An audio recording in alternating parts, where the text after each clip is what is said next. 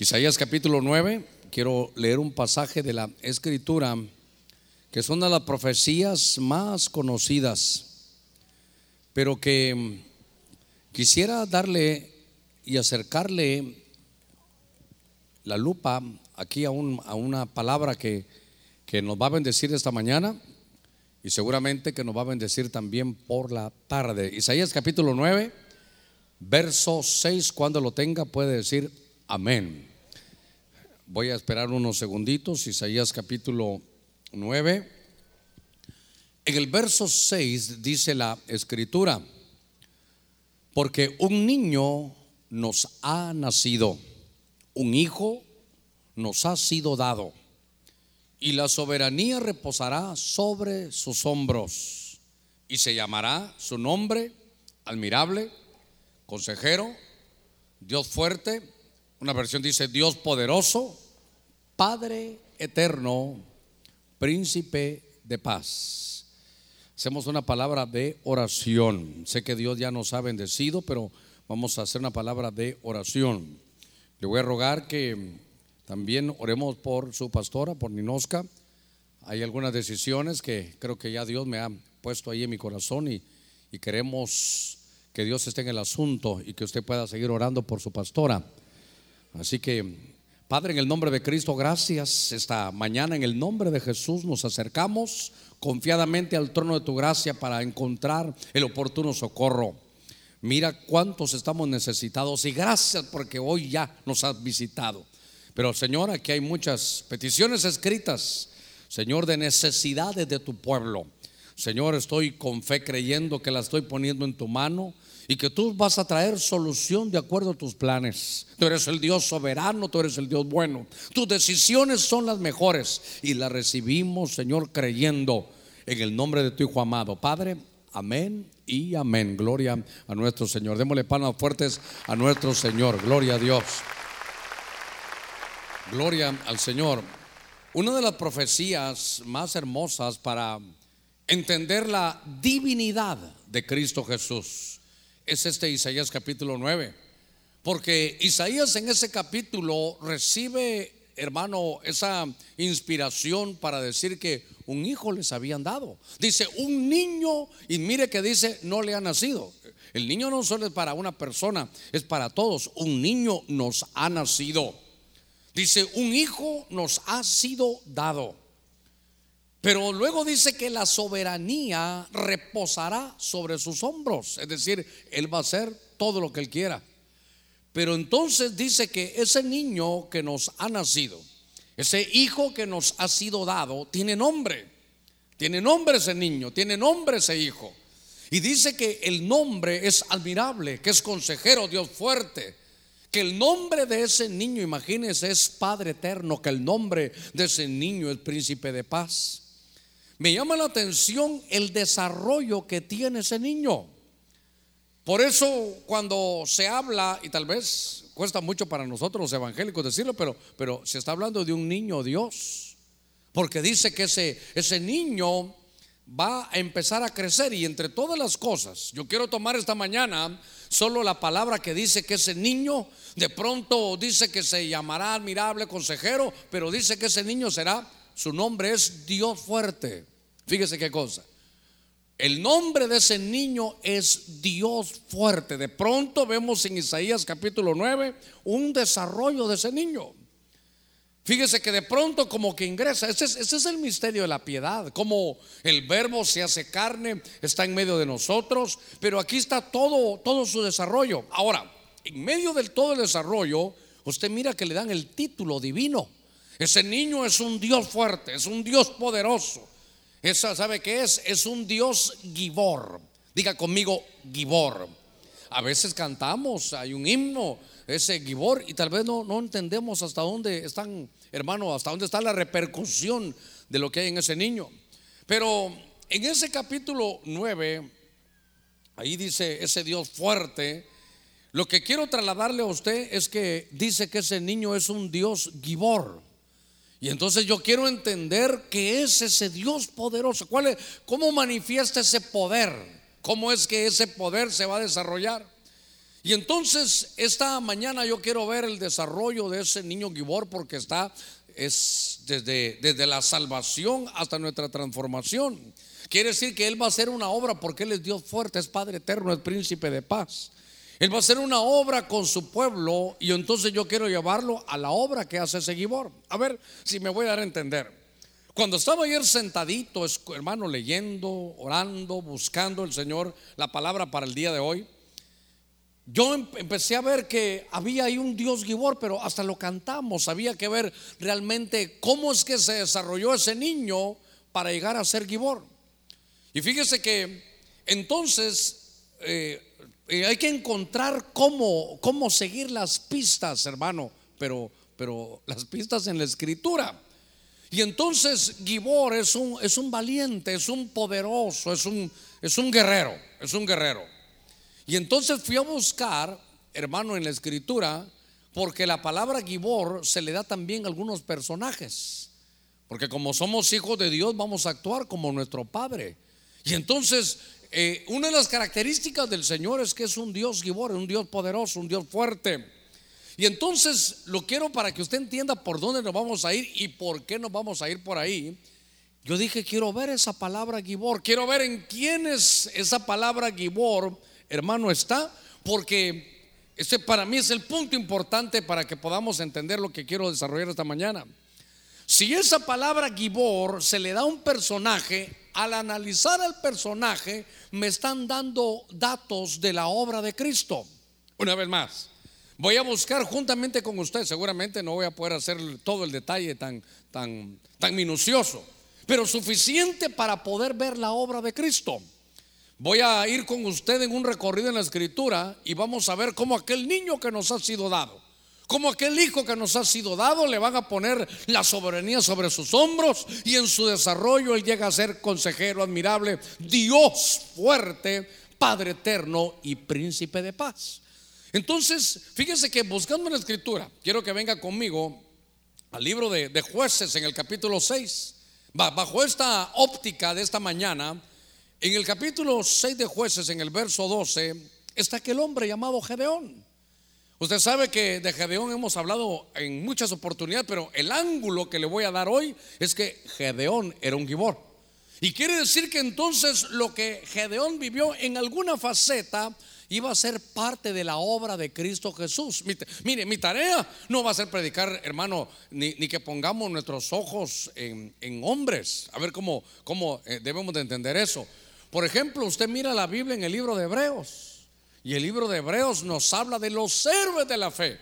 Pero no, no, dice la Biblia, puesto los ojos en Abraham, puesto los ojos en David, puesto los ojos en el hombre. No dice, puesto los ojos en quién. Eh, dice, puesto los ojos en Jesús, el autor y consumador de la fe. Entonces, nuestra tarea, mi tarea de predicador es llevar a Cristo, hermano, y verlo, pero en todos los ángulos. Y en el libro de jueces, dice la escritura, hermano, que llegó un ángel del Señor. Dice jueces 6:12, y el ángel del Señor se le apareció y le dijo, el Señor está contigo, valiente guerrero. Donde dice valiente es la palabra Gibor, usted puede apuntarla ahí en su Biblia. Entonces, fíjese que se recuerda de aquel hombre llamado Gedeón que era de los olvidados, eh, no lo tenían en cuenta, estaba en una crisis el pueblo, y de pronto él no sabía, yo dijera que él ni se imaginaba realmente que Dios lo iba a llamar a él para realizar la tarea de un libertador. La tarea de él era quitar la miseria y la pobreza del pueblo y traer liberación, hermano, al, al pueblo. Pero, ¿sabe qué? Él no sabía. Y como él no sabía, entonces aquí estaba el punto para mí, como él no sabía ni se imaginaba, entonces Dios le envía un ángel. Y estando él, hermano, ahí escondiendo el trigo, una aparición. Esto, esto, hermano, uno lo lee como cristiano, como evangélico, como pastor, como oveja, y uno lo lee como, como que fuera a leer cualquier cosa, pero ha de haber sido una experiencia tremenda. Que usted está en el campo, hermano, y de pronto se aparece un ángel. Y el ángel lo saluda y le dice, el Señor está contigo. Y le dice, valiente Gibor, tú eres un Gibor. Y entonces lo que yo veo es que él no conocía su identidad. Cuando él se dio cuenta de su identidad, entonces, hermano, empezó a desarrollar la obra que, le tocaba hacer. Y claro, esa, esa historia se repite en nosotros. Porque el Señor Jesucristo llegó un día a usted y se reveló a su vida. Porque, hermano, ¿qué hacía usted? Solo no, no nos vamos a quedar pensando en eso, solo un ratito. Pero ¿qué hacía usted los domingos en la mañana cuando no era cristiano? A ver, ¿qué horas son ya? 11 y 29. O sea, se estaba levantando, dolor de cabeza. Ah, el carro, eh, ¿entré el carro o no entré el carro? Hermano, terrible. Otros dijeron, pastor, ahorita iría entrando a la casa yo, ¿verdad? Entonces era una vida diferente, pero de pronto recibimos en algún lugar una revelación de quién era Jesús. Y ahora desde el domingo, sobre todo los padres, hermanos, que tienen esos niños tan, tan bebecitos, yo le aseguro que 6 de la mañana empezó el día. Sí, porque me tengo que arreglar yo, me tengo que arreglar al niño, tengo que arreglar esto, tiene que ir el niño con esto, tiene que ir con el otro. Algo nos pasó. Fíjese que ¿qué hace que lo que usted antes amaba, ahora lo, hermano, ahora lo aborrece y lo que usted aborrecía, ahora lo ama. Algo sucedió. De pronto conocimos quién era el Señor. Ahora, yo no quiero hablar tanto de la experiencia nuestra, sino que miro que Gedeón no sabía quién era. Y él traía una comisión, hermano, tremenda. Es decir, que como que había una especie de olvido. Ahora, yo quiero hablarle de Cristo, porque como Él nació, como hermano, como hoy, como cualquiera de estos niños. La Biblia dice en el Evangelio de Lucas que José y María lo llevaron a presentar como, como hoy. Así como usted, padre de familia, trajo a sus hijos, José y María agarraron a Jesús y lo fueron a presentar. Pero yo quiero que piense en ese niño. En e, dice, un hijo nos ha sido dado, un niño nos ha sido dado. Hermano, el niño ahí está, él no, él no sabe nada, y está, empieza a crecer Jesús. Lo tremendo es que él tenía que conocer su, su verdadera identidad. ¿Sabe? Perdóneme, ¿cómo será la vida nuestra que, que salimos del cielo y entramos aquí? Y, y aquí pasamos un tiempo como sin saber que realmente somos hijos de Dios. Igualmente cuando Jesús, cuando el verbo se hizo carne, Hermanos, sus primeros días, su juventud, bueno, no su juventud, yo dijera que su niñez, no voy a pensar que él andaba haciendo milagros, hermano. No voy a pensar que él agarraba lodo y soplaba y salía una palomita volando. Él, tenía, ¿sabe cómo? La manera de poderlo definir, digo yo, como una amnesia divina. Pero entonces, igual que, hermano, que, este hombre llamado Gedeón, Gedeón no sabía quién era hasta que se lo revelaron. Diga conmigo, revelación. Dios no sabía que él, era el que traía esa comisión hasta que se lo revelaron. Usted ya sabe que una vez que le dijeron, hey, hey, tú realmente eres un gibor. Entonces él despertó, hermano, agarra 300 valientes, pelea contra tremendos ejércitos y le dan la victoria. ¿Pero por qué? Porque antes no sabía su identidad. ¿Cuánto tiempo pasó Jesús aquí en la tierra sin saberlo? Yo digo que 12 años. Porque a los 12 años se recuerda que en aquellas aquellas fiestas que se iban por tres días, hermano, que iban todos subiendo a Jerusalén, iba todo el pueblo ahí subiendo, los niños corrían, iban para un lado, para el otro, y ellos seguían, hermano, de todos los lugares, iban a Jerusalén a adorar. Dice la Biblia que, que, hermano, que Jesús, cuando sintieron ellos, ya no estaba. José y María empezaron a buscar al Señor. Hermano, qué terrible, se les perdió por tres días. Bueno, yo no sé si, se les perdió, creo que los perdidos eran ellos, Jesús no se había perdido. Porque dice la Biblia que, lo, que hermanos, que ellos ya no sabían qué hacer. Mire qué cosa es esto. Ya no sabían qué hacer, se imagina. Sobre todo María, si Dios me dio al verbo y yo no sé ni dónde está. A ver, ¿cuántos somos padres de familia? ¿Alguna vez se le ha perdido el niño un ratito? Hermano, eh, tal vez en un supermercado. ¿Dónde está el niño, hermano? En un mall que se pierde el niño. Eso es de lo, de lo más espantoso. Mire, le voy a contar. Viene mi, hace muchos años, viene mi hija y me dice, papá, vamos a ir con mi esposo allá, voy a ir con Gabriel a un lugar y se fueron, ¿verdad? Y entonces te dejo a los niños, perfecto. No, me dijo, solo te quedo, me quedo el chiquito. Y entonces me lo dejaron, eh, lo vi un ratito, ahí estábamos. Y entonces, eh, hermano, yo me puse a estudiar en, mi casa, en mi casa. Y de pronto, hermano, ¿y el niño? Me dice, papá, eh, ¿cómo está Gabrielito? Bien. ¿Dónde está papá? Aquí en la casa. Ahí por ahí estar durmiendo. Espérame, voy a ir a ver. Espérame. No está en mi cuarto. Tal vez está en otro cuarto. Fui a ver a todos los cuartos. Cuando fui a ver a todos los cuartos y no estaba, y mi hija, papito, ¿dónde está? Eh, ahorita te digo, eh, mejor ya te llamo. Dios mío, hermano. Me dejaron a mí, a mi nieto, y no sabía dónde estaba. Y empecé a buscarlo, a buscarlo. Y entonces cuando ya fui, mire, ya, a ver, empecé a, Gabrielito, Cabo, a llamarlo. Y nada, hermano. ¿Usted sabe qué? Empecé a ver ya debajo de las camas. Ya salía al patio. ¿Usted sabe qué? Por todo lo que uno lee, ya temblando, Dios sabe que le cuento la verdad. Ya mal fui a la pila. Los que son padres saben lo que le estoy hablando. Los que no son padres se están riendo. Y a la pila, a ver qué había pasado, hermano, lo empiezo a buscar, a buscar y no está, hermano. A la calle, Dios mío, que y mi hija, papá, y al fin el niño. No, yo, yo, y hermano, llega a la casa y todos buscando al niño, ¿dónde está? Yo ya, hermano, blanco, hermano. Yo, yo, soy, yo soy medio rojo, pero ahí estaba ya pálido. El niño no aparecía, entonces ya papá, ya está, vemos al hermano ya llorando. Hay que poner ahí que, si el niño salió hay que ir a buscarlo a la calle, porque el niño era como de tres años. tal vez la puerta se abrió y se fue, usted sabe, hermano. Y ahí estábamos ya desesperados, hermano. Y eso fue como una hora de desesperación. Y de repente, hermano, mami, entonces, ¿sabe qué pasó?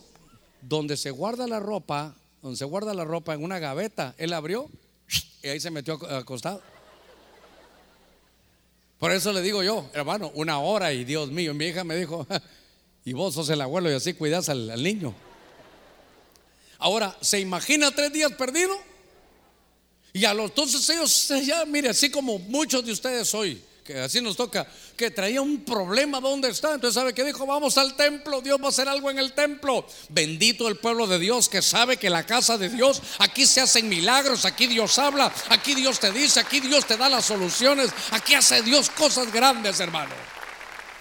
Y entonces fueron al templo, vamos a hablar con qué sé yo, con el pastor, con el rabino. Y cuando llegaron, ahí estaba Jesús. Así aquí está Jesús. Mire qué enseñanza, ¿verdad? Si nuestros hijos se pierden, ve al templo, ahí lo vas a encontrar. Si hay problemas, hermanos, de algo que se te ha perdido, ve al templo y ahí Dios hará algo como lo hizo esta mañana. Te va a salir al encuentro y te va a decir, aquí estoy, yo tengo la solución para ti. A ver, démosle palmas fuertes a nuestro Señor. Gloria a Dios. Mire, entonces se recuerda que llega y le dice, pero Jesús, ¿dónde está? Hermano, y me imagino que José, eh, Jesús, sí, puede venir un momentito. Le voy a decir algo. La última vez que aparece José fue esa vez. Eh, Jesús, ahí estás. Ah, vení para acá. Es que usted, Jesús, vení para acá, por favor. Y entonces le dice, ¿no te das cuenta que te estamos buscando? Y entonces Jesús, 12 años. Y se recuerda lo que le dijo. Hey, se lo va a parafrasear. Hey, José, tranquilo, vos sabés que vos no sos mi papá. En los negocios de mi padre es menester que yo esté. Entonces, a los 12 años, Jesús, hermano, sintió algo. Él decía, tengo que estar ahí con, con mi padre. Tengo que estar cerca. Yo sé que, que, aquí es donde Dios me ha llevado. A los 12 años, Él dijo, tengo que estar, hermano, ahí haciendo la voluntad de mi Padre. Cuando uno lee la escritura, llegaron, Jesús estaba predicando, ahí te buscan, te busca tu mamá y tus hermanos. ¿Se recuerda lo que contestó? Mire cómo empieza él a entender. No, mis hermanos y mi mamá son los que hacen la voluntad de mi Padre.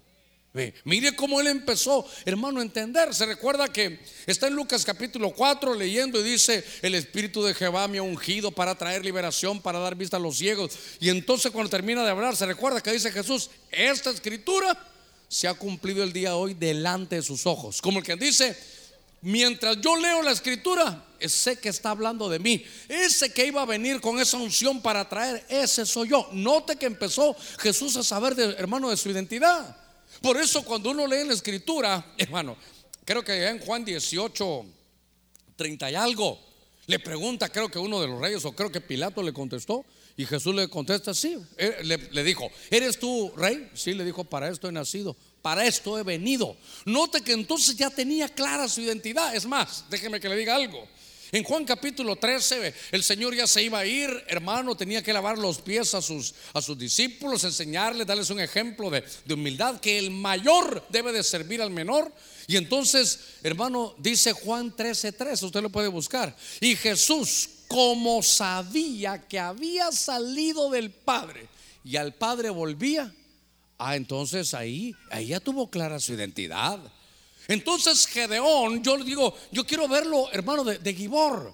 Porque es el, el recorrido del niño, de, de, un niño que nos habían dado hasta, hermanos, Dios fuerte. Es porque el Señor, hermano, se despojó de sus atributos divinos, vino a la tierra como un niño. Pasó entonces 11 años, si usted quiere, como un niño normal. Pero a los 12 años tengo que ir a la casa de mi padre. Después decía, mis familiares, ¿quiénes son? Mi, mi familia, el Señor entendía todo ya espiritualmente, son los que hacen la voluntad de mi Padre. Ellos son mi familia. Pero ahí te busca María y tus hermanos. Sí, sí, mi, mi, mamá y mis hermanos son los que hacen la voluntad. A ver si me doy a entender. Ahí están los biológicos. Y él decía, no, yo estoy aquí con los espirituales. Por eso, ¿sabe qué, hermano? Yo dejé mi familia hace 25 años allá, mi familia biológica. Pero vine aquí a San Pedro Sula a encontrar a mis hermanos que son ustedes. Venimos, hermano, para, para ser ya hermanos en la fe. Démosle, démosle palmas fuertes a nuestro Señor. Entonces, cuando veo a Gedeón, Gedeón me habla de cómo fue que obtuvo su identidad de quién era. Espero darme a entender. Gedeón no sabía quién era hasta que un ángel del Señor le reveló y le dijo, hola, ¿cómo estás? Tú eres, el Señor está contigo y tú eres un gibor. Hasta ahí dijo, yo soy gibor. Yo tengo esa fuerza de parte de Dios. Y entonces ya realizó su comisión. Jesús hasta los 12 años, desde los 12 años empezó a recibir quién era, hermano, y tenía clara ya su comisión. Empecé a buscar en la escritura, en el libro de Ruth, en el capítulo 2, en el verso 1, dice, y tenía Noemí un pariente de su marido. Dice que ese pariente era un hombre poderoso en riquezas de la familia de Limelec que se llamaba Booz. Entonces en el libro de Ruth, Booz es un gibor. Aparece en el capítulo 2, verso 1, donde dice poderoso es gibor. Poderoso en fuerza. Esta versión dice poderoso en riquezas. Entonces ese era un gibor. Y entonces yo creo que todos han pasado, la gran mayoría de ustedes han pasado corderitos. Pero uno de los temas de corderitos era de Ruth, no sé si usted se recuerda.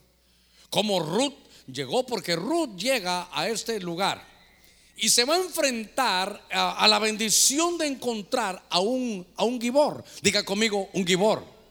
Gibor es un poderoso. Este era poderoso en riquezas.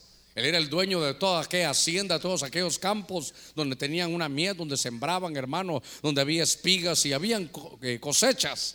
Y entonces, el problema es que cuando Noemí se viene de los campos de Moab, se trae a Ruth y entran. Lo tremendo para, para Ruth era que ella era moabita. Y la Biblia dice, ni en diez generaciones vas a meter un moabita aquí en, el, en el, templo, aquí con, de comunión con ustedes. Eh, Ruth venía sin pacto, sin promesas, sin Dios, sin consuelo. Venía con la puerta cerrada, pero ella entra a los campos del Gibor Boaz. Y entonces usted sabe que la ponen a espigar y que ocho veces le dice, hija mía, eso lo aprendió usted allá con los corderitos, no quiero tocar eso. El punto es que de pronto el Gibor Boaz, hermano, se pone esa mujer que no tenía nada que ver con el pueblo del Señor, que ni conocía del pueblo verdadero, que ni conocía del Dios verdadero, que no sabía que tal vez, hermano, venía como proscrita ella, ella no podía entrar, pero le dan apertura, ella empieza y empieza y se desarrolla de tal manera que aquella que no tenía derecho termina como, como la esposa de vos, termina casándose con vos. Ahora, los detalles de la historia son los que tienen que ver con este, con este Gibor. Porque lo que hace este voz, hermano, es, es redimirla. Diga conmigo, redención. Redención es comprar a un esclavo y pagar un precio. Y una vez que lo ha comprado, mire qué lindo, ya no lo tiene esclavo, lo deja libre. Voy a repetir. Redención es el hecho de comprar o de recomprar por un precio a un esclavo y ya que lo compró y que tiene todo el derecho sobre él, hacerlo libre. Eso es redención. Cuando usted lea que Cristo es nuestro redentor, quiere decir que Él nos compró. ¿Con qué precio nos compró? Con su sangre. Y entonces nos agarró, éramos esclavos del pecado. Y dice, ahora conoceréis la verdad y la verdad os hará libres. Ahora, esto no era muy sencillo, porque ahí había algo en la historia, porque hermano, qué lindo es esto de la historia, porque dice que este Booz era como familiar, era, era pariente cercano. Para ser un, un redentor había que ser pariente cercano. Entonces, si no había familiaridad, si en la sangre no se llevaba eso, no podía usted, hermano, realizar la tarea de este redentor. Pero como había familiaridad del lado de Noemí, entonces era, era un pariente cercano. No, fíjate, un pariente cercano porque él tenía familiaridad con Noemí. Y un hijo de Noemí era el que había sido el esposo de Ruth, que ahora era una viuda. Muy bien. Espero que me lleve el hilo en esto. Entonces, como era pariente cercano, entonces él pudo pagar un precio, la redimió y después la hizo su esposa a esta, a esta mujer llamada Ruth. Y esta es la historia resumida de todo un libro y de todo un historial con muchos detalles que me han hecho falta, pero para que usted lo vea. Para poder redimir había que ser pariente. Esto, esto de la redención y de las compras solo era entre familia, era, había que tener un parentesco. Ahora, cuando yo veo que el Dios nuestro es un Dios Gibor, diga conmigo Dios Gibor, quiere decir que Él tuvo que comprarnos. ¿Con qué precio nos compró? Ah, ahora aquí está, esto es lo lindo de esto, hermano. Aquí está, estos son los liitos que tenemos que ver, que son unas bendiciones hermosas. Pero para poder comprarnos tenía que ser nuestro familiar. Le cuento, le cuento. Su pariente es Cristo. ¿Qué le parece qué parentela la que usted tiene? Mire, Cristo es nuestro pariente. Ahora, bueno, démosle palmas fuertes al Señor. Déjeme barro a esto. Y alguien dirá, pero hermano Germán, ¿cómo, pariente si Él es Dios y nosotros humanos? ¿Dónde, está el parentesco? Hermano, ¿cómo sabe usted que usted tiene un pariente de alguien por ahí? Usted mira, ah, el apellido. Y, nosotros somos de por allá, de, de, tal lugar, ¿verdad? Pues nosotros, ah, pues de ahí también viene mi familia. Y entonces, mira, y entonces tu abuelo, del tío, del primo, del sobrino, entonces somos parientes, pero, pero lejanos, pero somos parientes porque la sangre corre por ahí, o, de parte del papá o de parte de la mamá. Pero, ¿y cómo nos hacemos parientes de Cristo?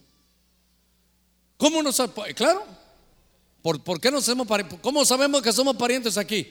Por la sangre, el apellido, la sangre viene de allá y usted sabe dónde son ustedes, de aquí, de ahí somos todos, ¿verdad? Eh, ahí es familia. Usted oye un apellido y dice, en algún lugar, pero este es mi pariente. Diga conmigo, pariente. Entonces ahora está el Dios del cielo allá, pero es el Dios Gibor. Y el Gibor tiene que recomprar. Entonces dice, dice, Padre, sacrificio holocausto no quisiste. Está platicando el verbo con el Padre. Mira, Padre, en tu reloj ya llegó el tiempo. ¿Sabes qué? Prepárame un cuerpo. Fíjese, Dios diciendo, Dios Hijo diciendo, Padre, ya llegó el tiempo.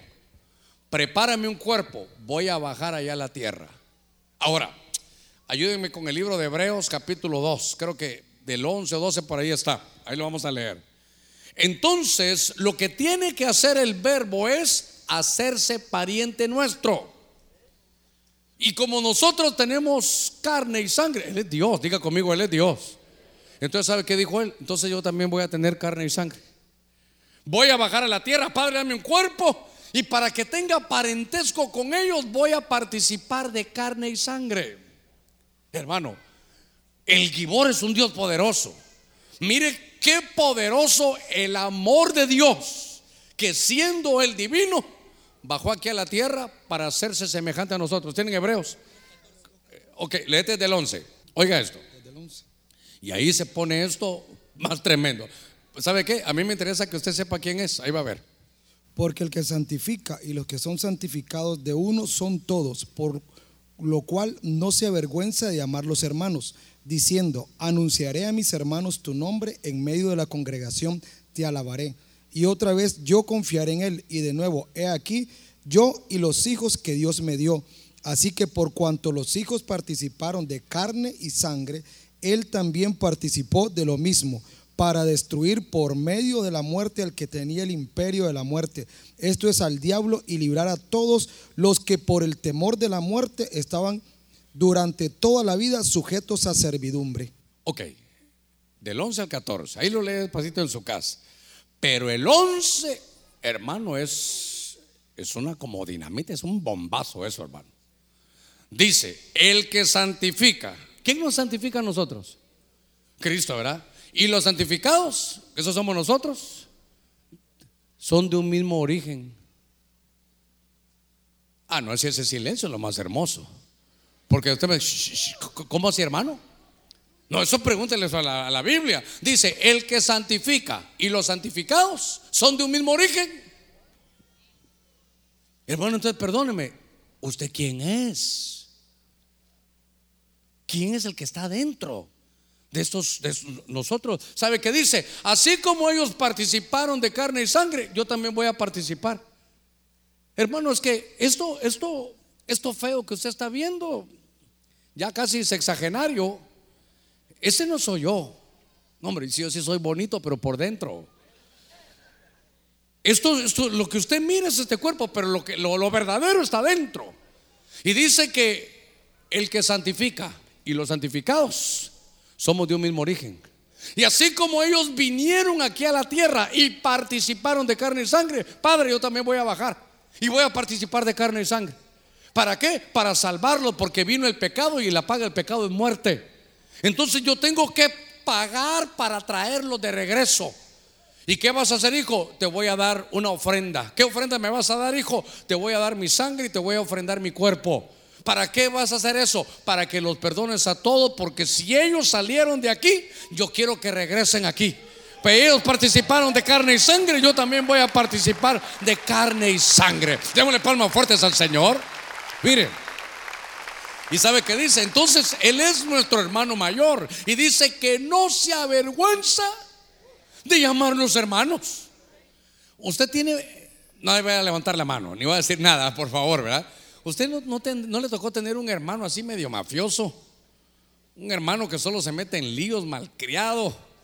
Uno como que no parece la familia, la ovejita negra, a, no ser que me esté refiriendo a usted también, ¿verdad? Fíjese que nosotros somos tres hermanos. Y el hermano de en medio, siempre noble, siempre noble. Eh, algunos detalles, pero siempre noble. Ese, ese muchacho se guardó siempre. Y los que ahora somos pastores, mi hermano mayor y yo, ay Dios hermano, más marihuanos que la marihuana, hermano. Y él siempre, bien, y ahora nosotros somos los pastores. Yo pensé que él iba a ser el pastor él. Entonces yo lo que quiero llevarlo es de que entre los tres, el peorcito creo que era yo, hermano. Entonces, note usted que el Señor nos tiene como hermanos. Pero que sabe que lo lindo que usted tome fe y recupere su identidad es que no se avergüenza de llamarlo ahí, hermano. Cuando está con el padre, le dice: Señor, te estoy pidiendo por mi, por mi hermano allá, el de San Pedro. Y entonces el diablo dirá: Pero si este mira lo que está haciendo, sí, pero es mi hermano.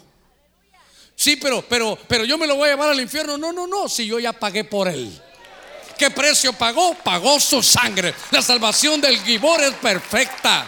Adémosle palmas fuertes al Señor. Qué lindo. No se avergüenza. Hermano, Dios no se avergüenza de usted. Tranquilo que, hermano, que el Señor reprenda al diablo. Se le pone ahí, no servís. Dios ya te olvidó. No, ni se avergüenza. ¿Sabe qué dice? Mire el verso 12 o 13 que leyó nuestro hermano. Dice que en medio del templo está ahí que en los cultos nuestro hermano mayor Cristo Jesús aquí está. Por eso Juan cuando lo vio en Apocalipsis, lo vio caminar entre los candeleros. ¿Los candeleros qué son? La iglesia, Él se mueve en medio de nosotros. Pastor, pero es que yo soy débil. Si Jesús lo sabe, si por eso vino a participar de carne y sangre. Ahora, entonces yo lo que veo es, primero, nos hizo sus parientes. Hermano, yo no sé si usted tiene un apellido muy peculiar, si tiene un apellido está difícil de pronunciar, no importa. Pero tal vez tiene un apellido tal vez muy común, hermano. común el apellido. Al final, humanamente hablando, somos mitad españoles y mitad, hermano, Indianápolis, 500, hermano. Y a ver si no tenemos algo más de la mitad. Ahora, pero eso es por fuera. Adentro somos de la familia de Dios. Eso, eso no solo crea que es algo espiritual por decir, no, el verbo, hermano, que está prefigurado en vos es un Dios Gibor. Y el Dios Gibor se encarga de recomprar. El Dios Gibor se encarga de pagar un precio. Mire, ahí estaba hermano Ruth y la que lo tenía que redimir era un fulano, pero él no quería nada, solo le interesaban las riquezas. Esa es figura del diablo. Nosotros estábamos antes en el reino de las tinieblas. Y entonces vino el Señor y dijo, mira, ese lo quiero. No, no, este es de los principales míos. No, este está lleno de tinieblas. Entonces el verbo vino y dijo, sí, pero yo ya pagué por él. Que pagaste la sangre. Entonces nos traslada del reino de tinieblas al reino de la luz. Por eso, ah, no me quiero, hermano, quedar solo en esto, pero es que esto es lindo. Esto es lindo. Ese verso 11 de Hebreos es de los más profundos de toda la escritura. Que el que santifica y los santificados son de un mismo origen. A ver, le voy a tirar, ya que ahora usted viene este domingo, le voy a tirar un bombazo más fuerte. Mire, ya se ha puesto a pensar, ¿por qué nos aguanta tanto el Señor? ¿Cuántos, le hemos hecho varias al Señor? A ver, quiero ver lo que hemos hecho varias al Señor. Algunos con la mano abajo. Mentirosazo es usted, va. Se las ha hecho, se las ha hecho. Y le voy a decir algo, y hasta se las sigue haciendo. Lo que yo veo es, ¿por qué nos aguanta tanto? ¿Por qué? Este, nos ama, está bien, ok, ok, está bien, nos ama. Cuando yo miro a Adán y Eva, hermano, ¿quién falló? ¿Adán o Eva? Adán dicen las hermanas. ¿Quién falló? Los hermanos, Eva. ¿Eh? Sí, porque Eva agarró y comió del fruto prohibido. No cree, sí, claro, no estaba sola. Sí, mandilón Adán que no hizo nada. Bueno, esos ya son otros líos. El punto será para mí es, ¿por qué Adán no dijo, Señor, esta vieja fue la que falló? Llévatela, pero yo no voy a participar. ¿Por qué Adán se fue con ella? a ver, Mire pues, solo voy a llevar a esto. ¿De dónde sacaron a Eva? ¿De dónde, ¿De dónde se la trajeron, hermano? De Santa Bárbara. ¿De dónde se trajeron a Eva? ¿Ah? Ah, era parte de Adán. ¿Sí? Entonces, mire, pues, saco a Eva aquí. Y entonces, ahora con algo que sacaron a Adán, hacen a Eva. ¿Cómo quedó Adán? Incompleto. ¿Qué completaba Adán? Eva. Cuando llegue a su casa, lee Efesios 5, 31 y 32, dice, por tanto el hombre dejará padre y madre, se unirá a su mujer y serán una sola carne. Pero eso, dice Pablo, agárrense ese bombazo, dice Pablo, pero eso lo digo de Cristo y la iglesia. Entonces, ¿por qué Adán insistió? Bueno, Eva falló, bueno, mi amor, de esta salimos juntos. ¿Por qué? Porque era parte de él. Ahora póngase el cinturón de seguridad. Dice, eso lo digo de Cristo y de la iglesia. Ahora le tiro esto. ¿Por qué nos aguanta tanto? Porque ese postrer Adán, cuando lo hirieron aquí en su costado, igual, de ahí nació la iglesia, ahí nació usted. El que santifica y los santificados somos de un mismo origen. Mire, para predicar esto tengo que cuidarme yo y usted también se tiene que cuidar. Porque los que somos ya nacidos de nuevo, hermano, aunque usted quiera irse, el mundo no va a poder. Ah, yo me voy a ir al mundo y esta noche me voy de fiesta. Ahí va a andar echándose la, la fiesta. Cuando usted solo sigue de Dios, se va a sentir el más miserable. Quiere fallar en escondido, métese un cuarto oscuro, ahí se echa su traguito, su cigarrito y. Pero si es hijo de Dios, se va a sentir el más miserable. Aunque nadie lo haya visto, usted va a decir, Señor, nadie me vio. Pero Señor, hay algo adentro que no funciona. Yo siento que te he fallado. ¿Por qué? Porque tiene el Espíritu Santo adentro. Porque usted es hijo de Dios. Porque usted lo compraron. Usted está marcado con la sangre de Cristo. Adentro de usted hay vida del Espíritu. A su nombre. A su nombre. A su nombre. Démosle palmas fuertes a nuestro Señor. Bendita misericordia. Qué plan más perfecto el de nuestro Gibor. Ahora, le voy a contar algo. El que no es hijo de Dios puede traer esta Biblia aquí y tener la mejor voz para entonar.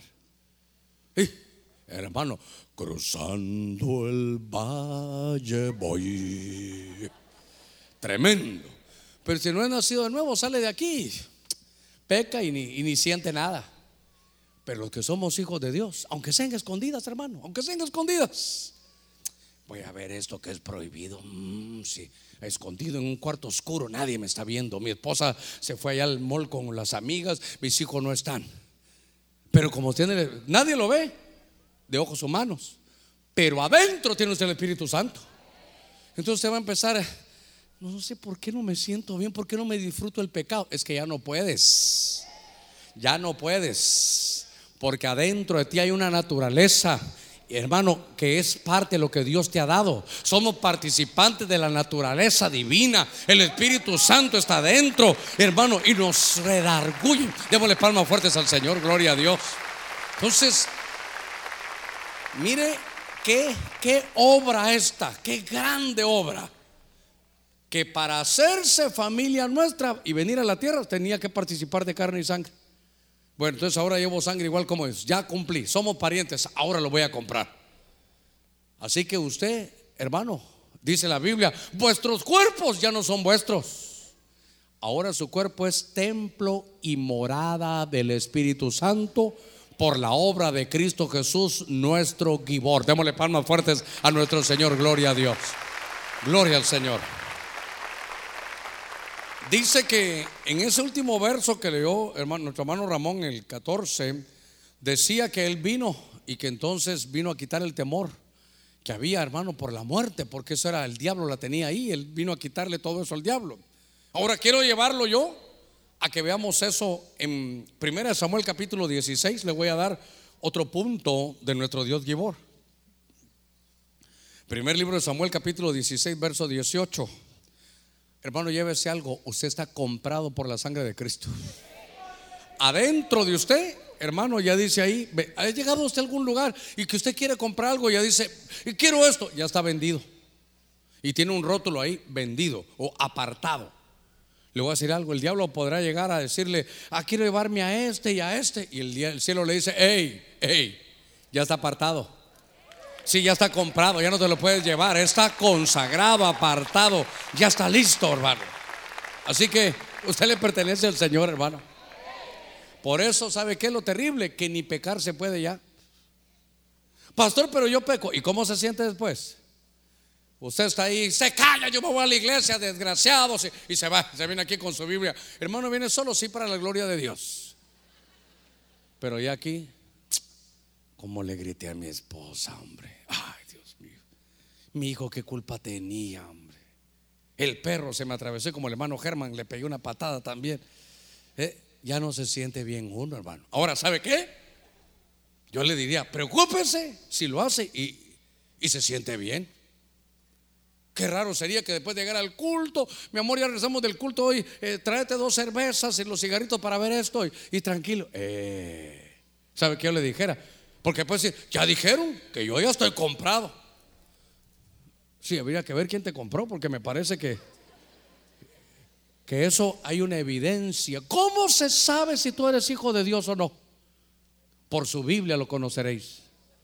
Por su traje azul lo conoceréis. Por su iglesia lo conoceréis. ¿Qué dice? Por sus frutos lo conoceréis. Cuentan una historia que estaba, hermano, un padre con su hijo y entonces había un reloj, hermano, ahí fino tirado. Y entonces se paró el papá. ¿Dónde vamos? Quédate aquí, mi hijo, quédate aquí. ¿Qué pasó, papá? Del lado izquierdo tuyo. No te movas, ni mires. Quédate aquí como que sin nada, que todos nos miren. Hay un reloj tirado. Papá, alguien se le cayó. No nos importa eso, mi hijo, ya será de Dios. Ahorita recógelo, ahorita que nadie nos está viendo, recógelo y te lo echas en la bolsa. El papá al hijo. Y entonces el hijo le dijo, papá, nadie nos mira, pero tú me has enseñado que Dios nos está viendo. Para más el niño poniendo al mafioso ese, el papá, hermano.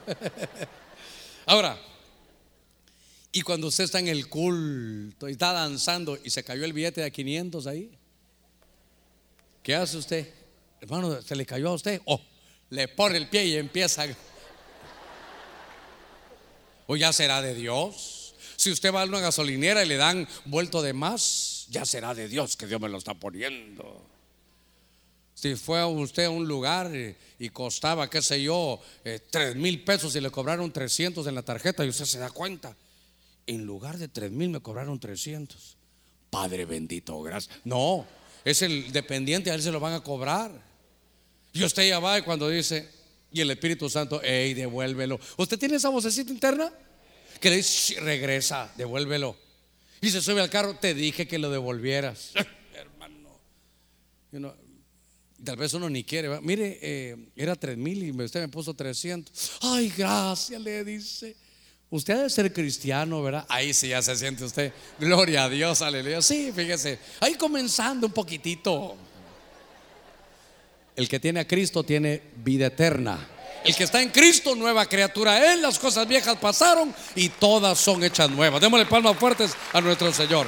Gloria a Dios. Mire, le voy a llevar a otro dato de este Gibor. Primera Samuel 16, 18. Entonces uno de los criados respondió diciendo: He aquí, he visto a un hijo de Isaí, de Belén, que sabe tocar, es valiente. Ahí ponga usted, es Gibor es hombre de guerra, prudente de palabra, dice de buena presencia y Jehová está con él. Cuando estaba el rey Saúl preguntando, él decía, necesito que venga alguien especial porque tengo problemas espirituales. Busquen a alguien. ¿Saben ustedes de alguien especial? Y entonces dice, sí, hay un hijo de Isaí. Están hablando de David. Y dicen, no, que ese es un tañedor, este sabe tocar, baja la presencia de Dios. Pero cuando dice que es valiente, que es poderoso, no sé cómo dirá su, versión, esta versión que tengo yo aquí, dice, es valiente. Esa palabra es esgibor. Y entonces, fíjese que dice que Isaí, hermano, le, le fueron a decir, mira, el rey requiere una persona como tu hijo, porque tu hijo es Gibor. Diga conmigo, Gibor. Con más fuerza, Gibor. Y entonces dice la escritura que, que entonces le dijo, mira, llévate esto, un domingo lo trabajamos ahí, que aquí viene con usted, llévate este vino, lleva esto para, para allá con, con el rey Saúl. Y entonces llegó hermano David enviado y tuvo tanta gracia delante del rey que lo contrataron, pero hermano, de voladita, de voladita lo contrataron. Y entonces le dijo, dice que tuvo amor por él, hermano, lo agarró de escudero, le servía. Usted recordará que cuando venía un espíritu malo, él tocaba, hermano, el arpa y entonces eh, venía, hermano, liberación para, para, para este Saúl. Lo que quiero llevarlo es que en este capítulo que estábamos leyendo, en el capítulo 16, hermano, luego cuando uno, uno sigue, ya estaba él de escudero, ya estaba ahí cerca, hermano del rey. Y de pronto hay una batalla terrible, ¿se recuerda? Vinieron los filisteos. Y los filisteos tenían, de eso no lo voy a tocar ahorita, pero tenían un gibor. Pero óigame, a ver, tal vez ni se lo hubiera dicho. Pero este gibor no es un gibor de Dios, sino un gibor de las tinieblas. Este tenía, estaba modificado genéticamente, eso vamos a hablar en la, en la tarde. Lo que quiero decirles es que ahí estaba la batalla en la mañana y en la tarde venía Goliat, hermano, y venía a ponerle miedo, así como ministró el Señor hoy. Y nos quitó el miedo, venía a ponerle miedo al pueblo. Habrá un hombre que me puede enfrentar, tráiganlo ya. Y nadie iba. Hasta que David dijo, ¿cómo está hablando de nuestro Dios y nadie hace nada? Este es un incircunciso, yo lo voy a poner en su lugar. Lo que quiero llevarlo es que usted conoce, hermano, la historia de aquella pelea. Creo que, aunque venga por primera vez en la Biblia, habrá leído de David y Goliat. Pero hay algo que, quiero decirle yo. Venga a primer libro de Samuel 17, solo corra un capítulo más, versos 50 y 51. ¿Lo habrá leído usted? ¿Lo habrá visto en las obras de teatro de la iglesia? Eh, ¿Lo habremos predicado? Pero hay un ingrediente aquí que tal vez no hemos tocado. ¿Tiene su Biblia en 1 Samuel 17? En el verso 50 y 51. Yo se lo voy a leer de corrido y usted mira qué pasó ahí. Dice, así venció David al filisteo con una onda y una piedra. Hirió al filisteo y lo mató. Mas no había espada en la mano de David. Entonces David corrió y se puso sobre el filisteo. Tomó su espada, dice, le sacó de la vaina y lo mató, cortándole la cabeza con ella. Cuando los filisteos vieron que su campeón, ese es el Gibor, ¿verdad? Su campeón de las tinieblas estaba muerto, huyeron. Yo quiero que vea que aquí hay algo raro en estos dos versos. Quiero que lo vuelva a leer conmigo. Tiene 17, 50 y 51. Mire, así venció David al filisteo con una onda y una piedra. Hirió al filisteo y lo mató. Mas no había espada en la mano de David. Entonces David corrió y se puso sobre el filisteo. Tomó su espada, le sacó de la vaina y lo mató, cortándole la cabeza con ella. Cuando los filisteos vieron que el campeón estaba muerto, huyeron. ¿Qué mira ahí? Una espada. Ok, ¿qué más ve? ¿Eh? Alguien, ay, esa. No, ¿para qué voy a bajar si ya lo vio? ¿Qué? Ahí dicen los hermanos que no oyeron, dice, lo mató dos veces. ¿Ya lo ya leyó? Miren el verso 50. con una onda y una piedra hirió al filisteo. ¿Y qué dice? Entonces yo subrayé, con una piedra y lo mató. Diga conmigo, lo mató. Entonces no había espada en su mano, pero, pero aquí dice que lo mató. Entonces David corrió, se puso sobre el filisteo, es un gibor el David, tomó su espada, la sacó de la vaina. ¿Y qué dice? Entonces lo mató, claro, eh, cortándole la cabeza con ella, pero lo mató en el 50 y lo mató en el 51. Esa es la tarea de un gibor. Pero ahí estaba escondido un dato que es muy importante de nuestro Señor. Porque nuestro Señor es ese niño que había nacido, ese hijo que nos habían dado. Iban a poner la soberanía sobre su hombro y su nombre iba a ser consejero admirable, Dios Gibor, Padre eterno y príncipe de paz. Entonces aquí este Gibor, David es un Gibor de Dios. Y entonces lo que hace ese Gibor es que mata a Goliat, pero lo mata dos veces. hermano, ¿cómo, ¿cómo está eso de raro? Y entonces yo recuerdo a nuestro Gibor, Cristo Jesús, que cuando fue a la cruz, hermano, va, se recuerda, y muere en la cruz. Ahí dijo, Padre, en tus manos encomiendo mi espíritu y murió. Pero luego dice que como él tenía la bendición que el Padre le había dado de él que dice, a mí nadie me mató. Yo puse mi vida. A mí no me mataron ni los judíos ni los romanos. Yo entregué mi vida. Pero tengo derecho de volverla a tomar. Y después de la cruz, ¿qué hizo Jesús? Fue a la tumba. Y de la tumba a las partes más bajas de la tierra. Entonces, cuando yo veo esto, creo que es 1 Corintios 15, 51, no, 15, 55. Está hablando de que nuestro Gibor Cristo Jesús dice, ¿dónde está, o oh sepulcro, tu victoria? ¿Dónde está, o oh muerte, tu aguijón? ¿Se recuerda? Entonces, lo que hizo nuestro Gibor, pero hermano, en beneficio nuestro es que primero fue a la cruz y ahí pagó la muerte física. Es cuando el espíritu se va. Esa es la muerte, es, se desprende el, espíritu del cuerpo y, ahí se acabó, es muerte física. Pero cuando bajó a las partes más profundas de la tierra fue a pagar la muerte segunda, que no es separación de espíritu, no que es separación de Dios eternamente. Entonces, cuando veo que David mata dos veces a Goliat, entonces entiendo que el Señor dice, muerte, yo seré tu muerte. Cristo mató a la muerte. Mire, mire cómo se oye esto de raro.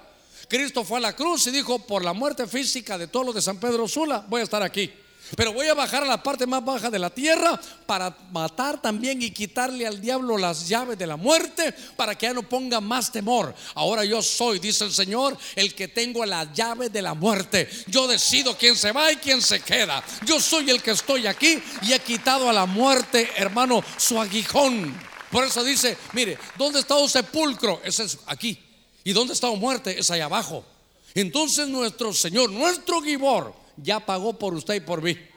Por eso dice hermano que, que aunque nosotros muramos, es solo que de esa muerte física y nos vamos con el Señor. Pero cuando el Señor venga, hermano, mire, va a haber lo que se llama resurrección. Entonces, por eso el que está en Cristo tiene vida eterna. Diga que está en la par suya, tiene vida eterna. Piense lo que es vida eterna. Hermano, mire, vida eterna nunca se va a acabar.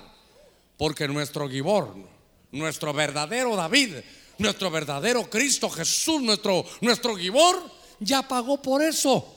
Por eso se recuerda que pagó allá, dice, y nosotros lo decimos con su sangre. Pero entonces ahora acercamos más la lupa, un lente zoom para ver, a ver, ¿qué significa con la sangre? ¿Qué hizo? ¿Cómo fue que, que pagó por nosotros muriendo? La muerte física y la muerte segunda. Por eso, hermano, tenemos garantizado. ¿Cuántos hemos nacido de nuevo en Cristo Jesús? Tenemos garantizado. Usted ya tiene vida. Mire, usted está sentado a la par de alguien que es eterno. Pastor, pero, pero si alguien puede morir, dice la Biblia, los cristianos no mueren, solo duermen.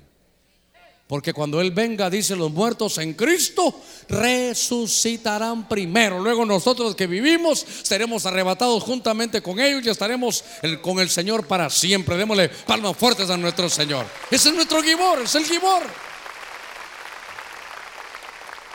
Muerte, yo seré tu muerte.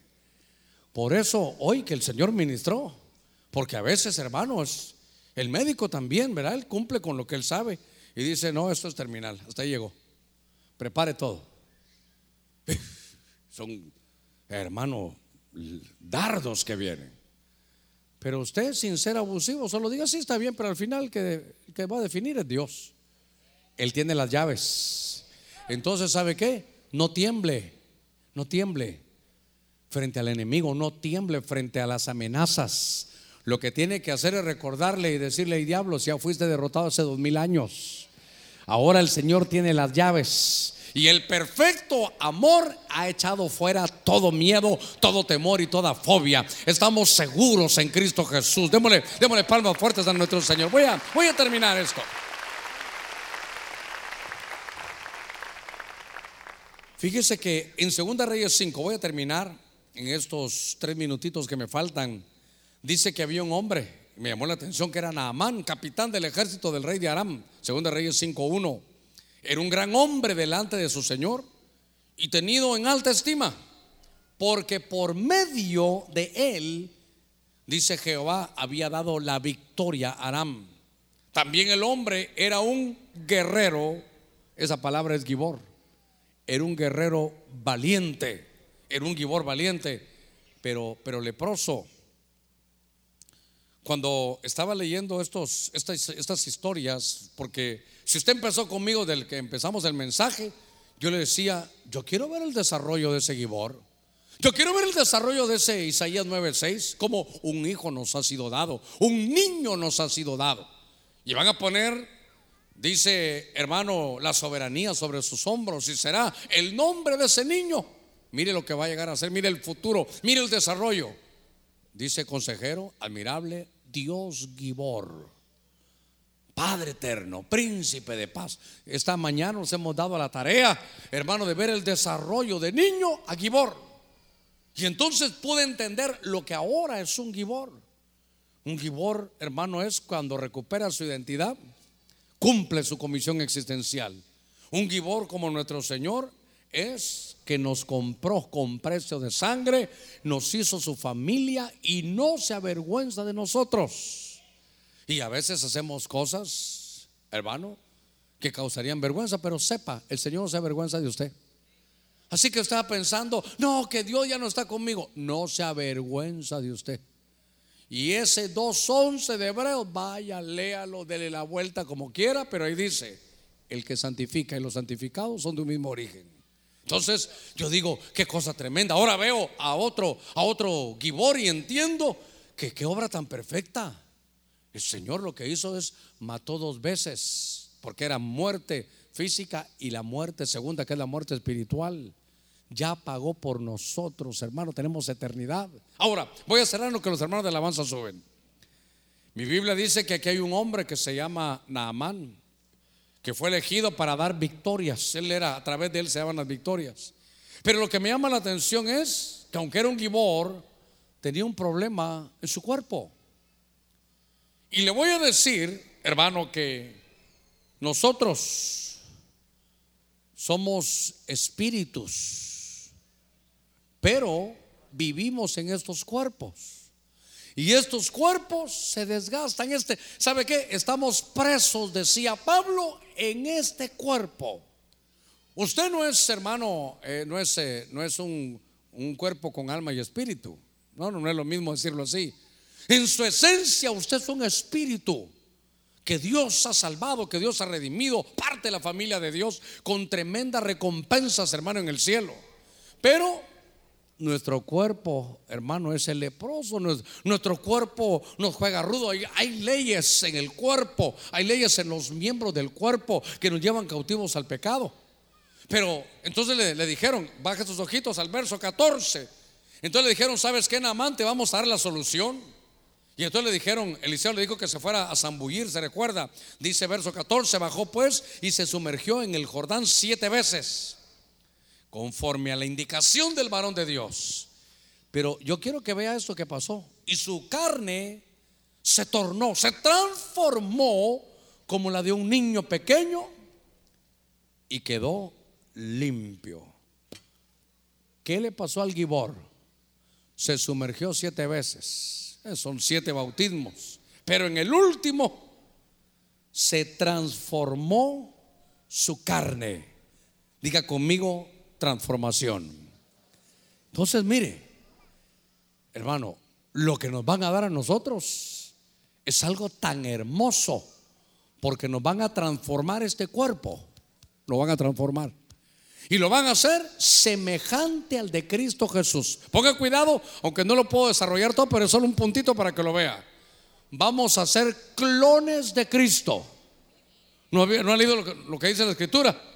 Que, somos tallados por el Espíritu a la imagen, a la imagen de quién? Dice a la imagen de Cristo. Usted se tiene que ir pareciendo, no al pastor, el pastor muy feo. Usted no dice, hazte de acuerdo como David, no, no, no. Que el Espíritu nos está tallando para hacernos a imagen. ¿Sabe qué? Hasta que nos parezcamos a Cristo. Ahí está. Gedeón nos habla de la identidad. Voz del redentor que nos compró con su sangre. David de la victoria que nos garantiza vida eterna. Y Naamán de nuestra transformación. Con sus ojitos cerrados. Sé que el Señor ya nos visitó, pero ¿sabe cómo veo yo esta mañana? De un consuelo, de una revelación tan hermosa le voy a rogar que todos estemos, ¿sabe qué? Pongámonos de pies. no voy a llamar a nadie. Es una mañana donde ya el Señor nos visitó, ya, ya ministró, pero conozca al Dios Gibor en el desarrollo desde niño hasta Gibor. Ahí están hablando del verbo. Solo póngame atención unos segunditos, déjeme que ministre esto. Seguramente en la noche algo semejante será porque voy a hablar de algo similar, pero del lado de las tinieblas, lo que se ha hecho con esto. Pero entonces note, el Hijo es Gibor. ¿Sí? Y a nosotros nos están tallando a la imagen de quién? Del Hijo. Y el Hijo es Gibor. Entonces nos están tallando como Gibores de Dios. Ahí lo están tallando para que sea valiente, para que conozca su identidad en Dios, que sepa quién es usted. El que santifica y los santificados son de un mismo origen. Para que sepa que nos compraron con precio. Dice la escritura, por precio habéis sido comprados. No os hagáis esclavos de los hombres. Quiero que sepa que como nos están tallando, Cristo hizo una obra para darnos vida eterna. Venció dos veces a la muerte. Muerte física y muerte segunda, por no decir muerte espiritual. Y que se acerca la transformación total para nosotros. Clones de Cristo, gibores, gibores de Dios. Padre, en el nombre de Cristo, bendigo a tu pueblo esta mañana. Señor, que tu palabra llegue a cada vida, a cada corazón y que en estos últimos segundos, Señor, nos envuelvas en un espíritu de santidad, en un espíritu de revelación, de revelación. Para que aquellos que todavía no saben quiénes son, despierten a la realidad de que somos Señor de tu familia. Padre, gracias. Gracias Cristo, gracias Cristo. Gracias Dios Gibor no te avergüenzas de nosotros. Gracias, gracias. Has quitado todo temor. Confiamos en ti. Tú eres el poderoso, tú eres el valiente. Gracias por tu obra. Bendito, bendito Dios que has vencido la muerte. Gracias que has quitado todo temor. Vaya usted confiado. Vaya con esa inyección de fe. Vaya seguro del Dios grande, del Dios Gibor que usted y yo tenemos. Ese Dios está haciendo que nos transformemos a su imagen. Padre, bendigo a tu pueblo. Llénalo de revelación, que estas palabras sustenten su vida, sustenten su fe. A través de la radio, la televisión, de las redes digitales, de todo lugar donde llegue tu palabra. Gracias Dios Gibor, gracias, gracias, gracias Cristo por toda la obra perfecta.